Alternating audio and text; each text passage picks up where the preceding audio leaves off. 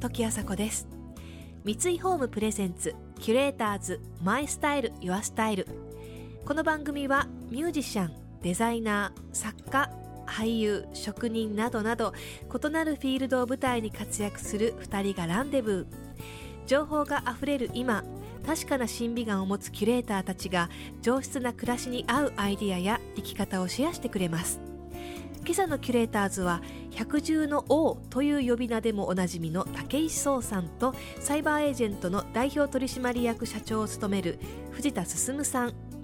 ともに1973年生まれ現在43歳のお二人です。武井さんからの熱烈なラブコールによって実現した今回のキュレーターズトーク。今までどんな動物にも平然と立ち向かってきた武井さんですが果たして藤田さんにはどう挑むのでしょうか？今日のテーマは人生のサバイバルです。三井ホームプレゼンツキュレーターズ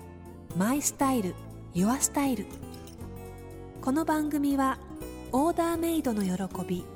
三井ホームの提供でお送りします。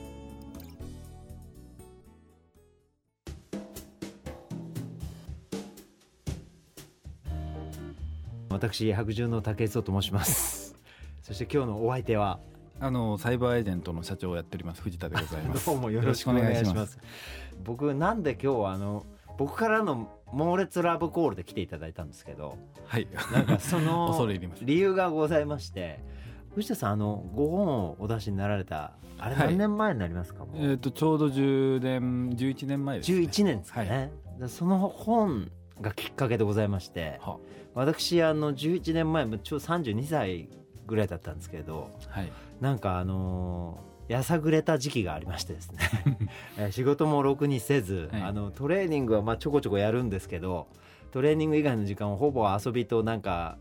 睡眠で過ごすみたいなダメな時期がありましてその頃にこうたまたまですね神田の辺りの大きい本屋さんにブラーッと入っていって、はい。でそこにこうドドドドドドって置いてあった本が藤田さんの本ではい。あれを僕その場であの立ち読みし始めたんですよ。失礼なことに。はい。であの数ページ読んだらちょっと止まんなくなっちゃってでそのままその本屋で読み切っちゃったんですよ。すいませんなんか買わずに。あありがとうございます、はい、読んでいただいて。書店であの監読するというなんかあの熱量でですねあのはい。読ませていただいて、でまああの藤田さんがあのご就職に向かう道のりとか就職なされてからの働きっぷりとかまあそのビジョンだったそういったものこう動いていく様をあのしかも同い年ということで僕とあのそこでちょっとだいぶ刺激を受けましてこれはのんびりやってる場合じゃないやと。なんだこのあの同い年の男がこれだけこう世の中に影響を与えている人がいるにもかかわらず私は多少の筋力だけが自慢っていう。なんかその差に刺激を本当に受けてその日からちょっと人生を変えたんですね。あ。はい、本当にあの自分の活動をちょっと時間軸をしっかり立てて活動するようにし始めてでトレーニングとかも適当にやってたのをなんて言ったらタイムマネジメントをし始めたのがその日からだったんですね。え。それでもう人生がゴロゴロと変わりだしたという。でも私にとって恩人であると。ちょっと夢にも思わなかったんです。いません。そういうことあなんですよ。でなんとかいつかあのどっかで追いついてやろうと思って、あの今日がその初の対面ということで 全然追いついてないんですけどやっとこう一緒にこう番組とか、はい。あのやらせていただける機会を持てたということでちょっと私にとってちょっと記念日みたいな そんな日なんです藤田さん。武井壮さんの人生をも変えてしまったのが藤田進さんの著書「渋谷で働く社長の告白」です。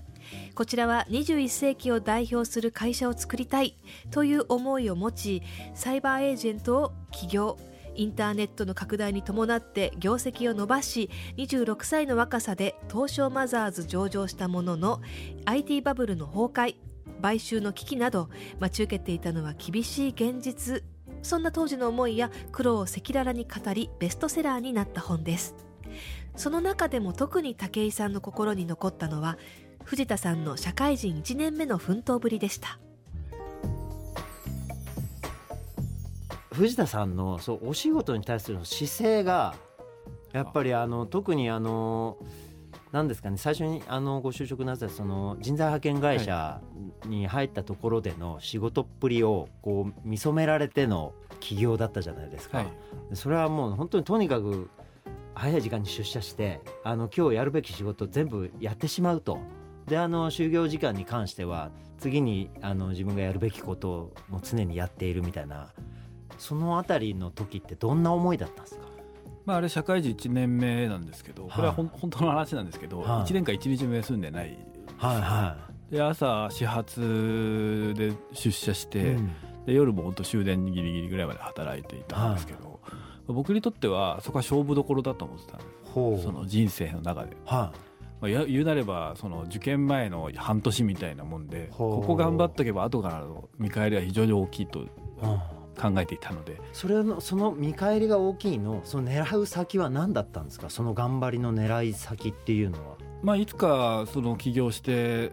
その素晴らしい会社を作ろうっていうのはあったんですけど、はあ。まあ正直言うとその時期はそれを考えてたというよりはもう目の前の仕事にもう熱中してたというかあーまあハマってたって感じですよね。なるほど、はいその時のビジョンっていうのは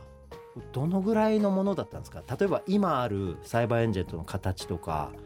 っていうものはこう頭の中にあるものなんですか？あの正直だから24歳の時にはい。そんなイメージできるわけがないんですよ、だけどとりあえずすごい会社を作ることは決めたと。はい、あと当時本にも書きましたけど、うん。お台場に彼女と行ってうんフジテレビの隣にもっとでかい藤田テレビ作るみたいなことを言っていたんですけど、まあそんなことがね本当にやろうと思ってたというよりはなんとなくそういうでかいことをやるというのがあったんですけど。じゃあまあおぼろげではあったけれども野望だけはあったような時期だった、まあ目標は大きく置こうと思っていたということですよね。まあ、24で会社を作って26歳で上場して、はいはいはいまあ、そこまで順風だったんですけどその後うん。ネットバブルっていうのは崩壊して、はい。株式市場がまあ崩壊して株価も下がって一旦ドカーンと顔が下がるんですよね、大変叩かれたんですけど、上場してから4期連続赤字だったんですよね、サイバーエージェントという会社は。はい。で、え5期目に黒字化させてーうん。あの本を書いたんですけど、はでもね本出すと会社の社長が本出すともうそれ以上そのその会社大きくならない。伸びないみたいなジンクス。ジンクスがあるんですよ。はでもそれは絶対嫌だなと思ってたんですけど い。一応もうあの時期からはもうだいぶ伸びましたよね。はい全然会社大きくなってるそうですよね。キュレーターズ。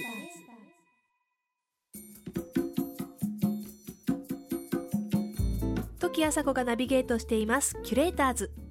今朝は武井壮さんとサイバーエージェント社長藤田進さんのお話をお届けしています今では3800人もの社員を抱える大企業サイバーエージェントですが一時は身売りを決意したこともあるほど絶望の淵に立たされたこともあったそうです。そんな浮き沈みの激しい世界の中でどうやって成長してきたのか藤田さんのぶれない経営哲学を伺ってみました。こうなんか勝ち方みたいのってあるんですか？経営者としてというか、まあ、僕も個人であのタレントをやってるんで、はいまあ事務所に入らず自分で作った方が勝てるんじゃないかなと思ってスタートしたんですけど、こうなんか会社をここまで大きくするとかやっぱそういうビジョンってまだ全然持てなくてどういう会社がこう勝っていくんですか？ねだってたくさんあったじゃないですか。です同じような業態を持ってスタートした企業があの時期ってやっぱりみんなベンチャーベンチャーって言ってぶわーっとこうネットもやりだした頃じゃないですか。まあちょっと生意気な言い方ですけど、はあまあどっちかっていうと確かにみんないなくなったんですけど、うん、勝手に消えていくんですよね。自滅していくという。はいはまあそういう意味ではあのいなくなった会社の大半がいい時に調子に乗りすぎたりとかあ悪い時にまあ無理したりとか。勝負かけちゃった自滅なんですよ。大半がいなくなるのが。ほう。じゃあ自滅しない負けないっていうことが結構大事なんですか？ね。まあそういう意味ではいい時に調子に乗らないこととか、はあ、抑えて、まあ、調子が悪い時に焦らないこととか、まあ、その辺の舵取りの感覚みたいのがやっぱあるんですね。はい、経営者としては。はあ、これはでもスポーツともちょっと似てる感覚あるかもしれないですね。なんかあの記録が伸びてる時あるじゃないですか、はい。でその時の自分のあの記録の伸びを自分のテクニックだと思っちゃうことがすごく多いんですよ。それであのフォームを改善しようとしてあのいい形にするんだけども形はいいんだけども中でその形の中でうごめいている力みたいなものが自分の今まで鍛えてきた筋力とかとちょっとずれるんですよフォームを変えると、すると形は良くなってるんだけど進まなくなったりするんですよ。だからあの結構高校とかまでにガーッと記録伸ばしてで一流の大学に推薦で入ってあのいいコーチがついてフォームの指導をされてフォームを今までの走りの一番鍛えた一番強い筋力を使えない綺麗なフォームに変えたりすると全然記録が伸びなくなったりすることがあるんですよ。であの学者さんとかが研究した素晴らしいメニューみたいなものを渡されるんですね。で素晴らしいメニューって余計なものがないんですよ。あの無駄なものっていうのがなくて最低限これをやると最大限の効果が得られるみたいなメニューで言ったら量が少ないんですねすごく。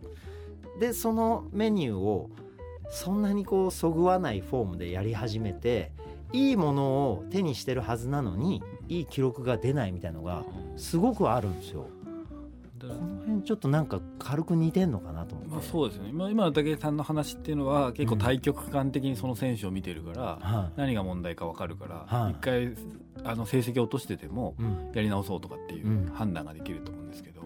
若いとなかなかそれができないですよね。一回出した記録を落とすなんてのは、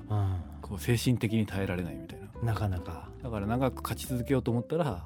まあそういう対極的なものの見方をしないといけなくなるんだと思うんですけど。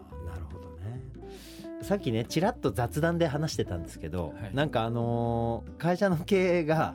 ちょっと傾くと筋トレしだすやつがいるみたいな、はい、話されてたじゃないですか、はい、あれの感覚とちょっとその対極感とちょっと似てるんですか、ね、似てますね。だから調子が会社が調子が悪い時に、みんな不安だから、はこういろんなあがこうとするんですけどやればやるほど状況が悪くなる、はいはいはい、だから時間をやり過ごすことが正解だったりする時期っていうのがあるんですね。長い目で見たら、あがかずにみたいな、でもその時期ってこう飲んだくれてもやっぱ辛いじゃないですか調子悪いのに、はいはいはい、そうすると経営者筋トレし始める人多いですよ。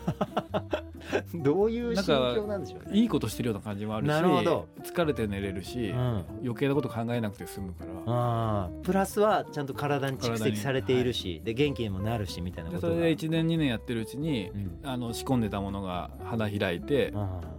もう立て直すっていう人結構います。よ、あそうなんですね。キュレーターズ時あさこがナビゲートしてきました三井ホームプレゼンツキュレーターズマイスタイルユアスタイル。今朝のキュレーターズは武井壮さんとサイバーエージェント社長藤田進さんでした。お話を聞いているとお二人ともご自分を客観的に見て、えー、俯瞰の目線で自分自身をコントロールしていく成功に向かって何が必要なのか何が足りないのかとか今はどんな時期なのかとか、えー、自分自身をですねそうやってこう動かしていく客観性みたいなものが共通して終わりなのかなと思いました。非常に興味深い面白いお話でしたね。折しもリオデジャネイロオリンピックで数々の勝負のドラマが繰り広げられていますけれどもえ来週は武井さんと藤田さんが今までどうやって勝負の世界で生き抜いてきたのかその術を伺っていきます。それでは時あさこでした。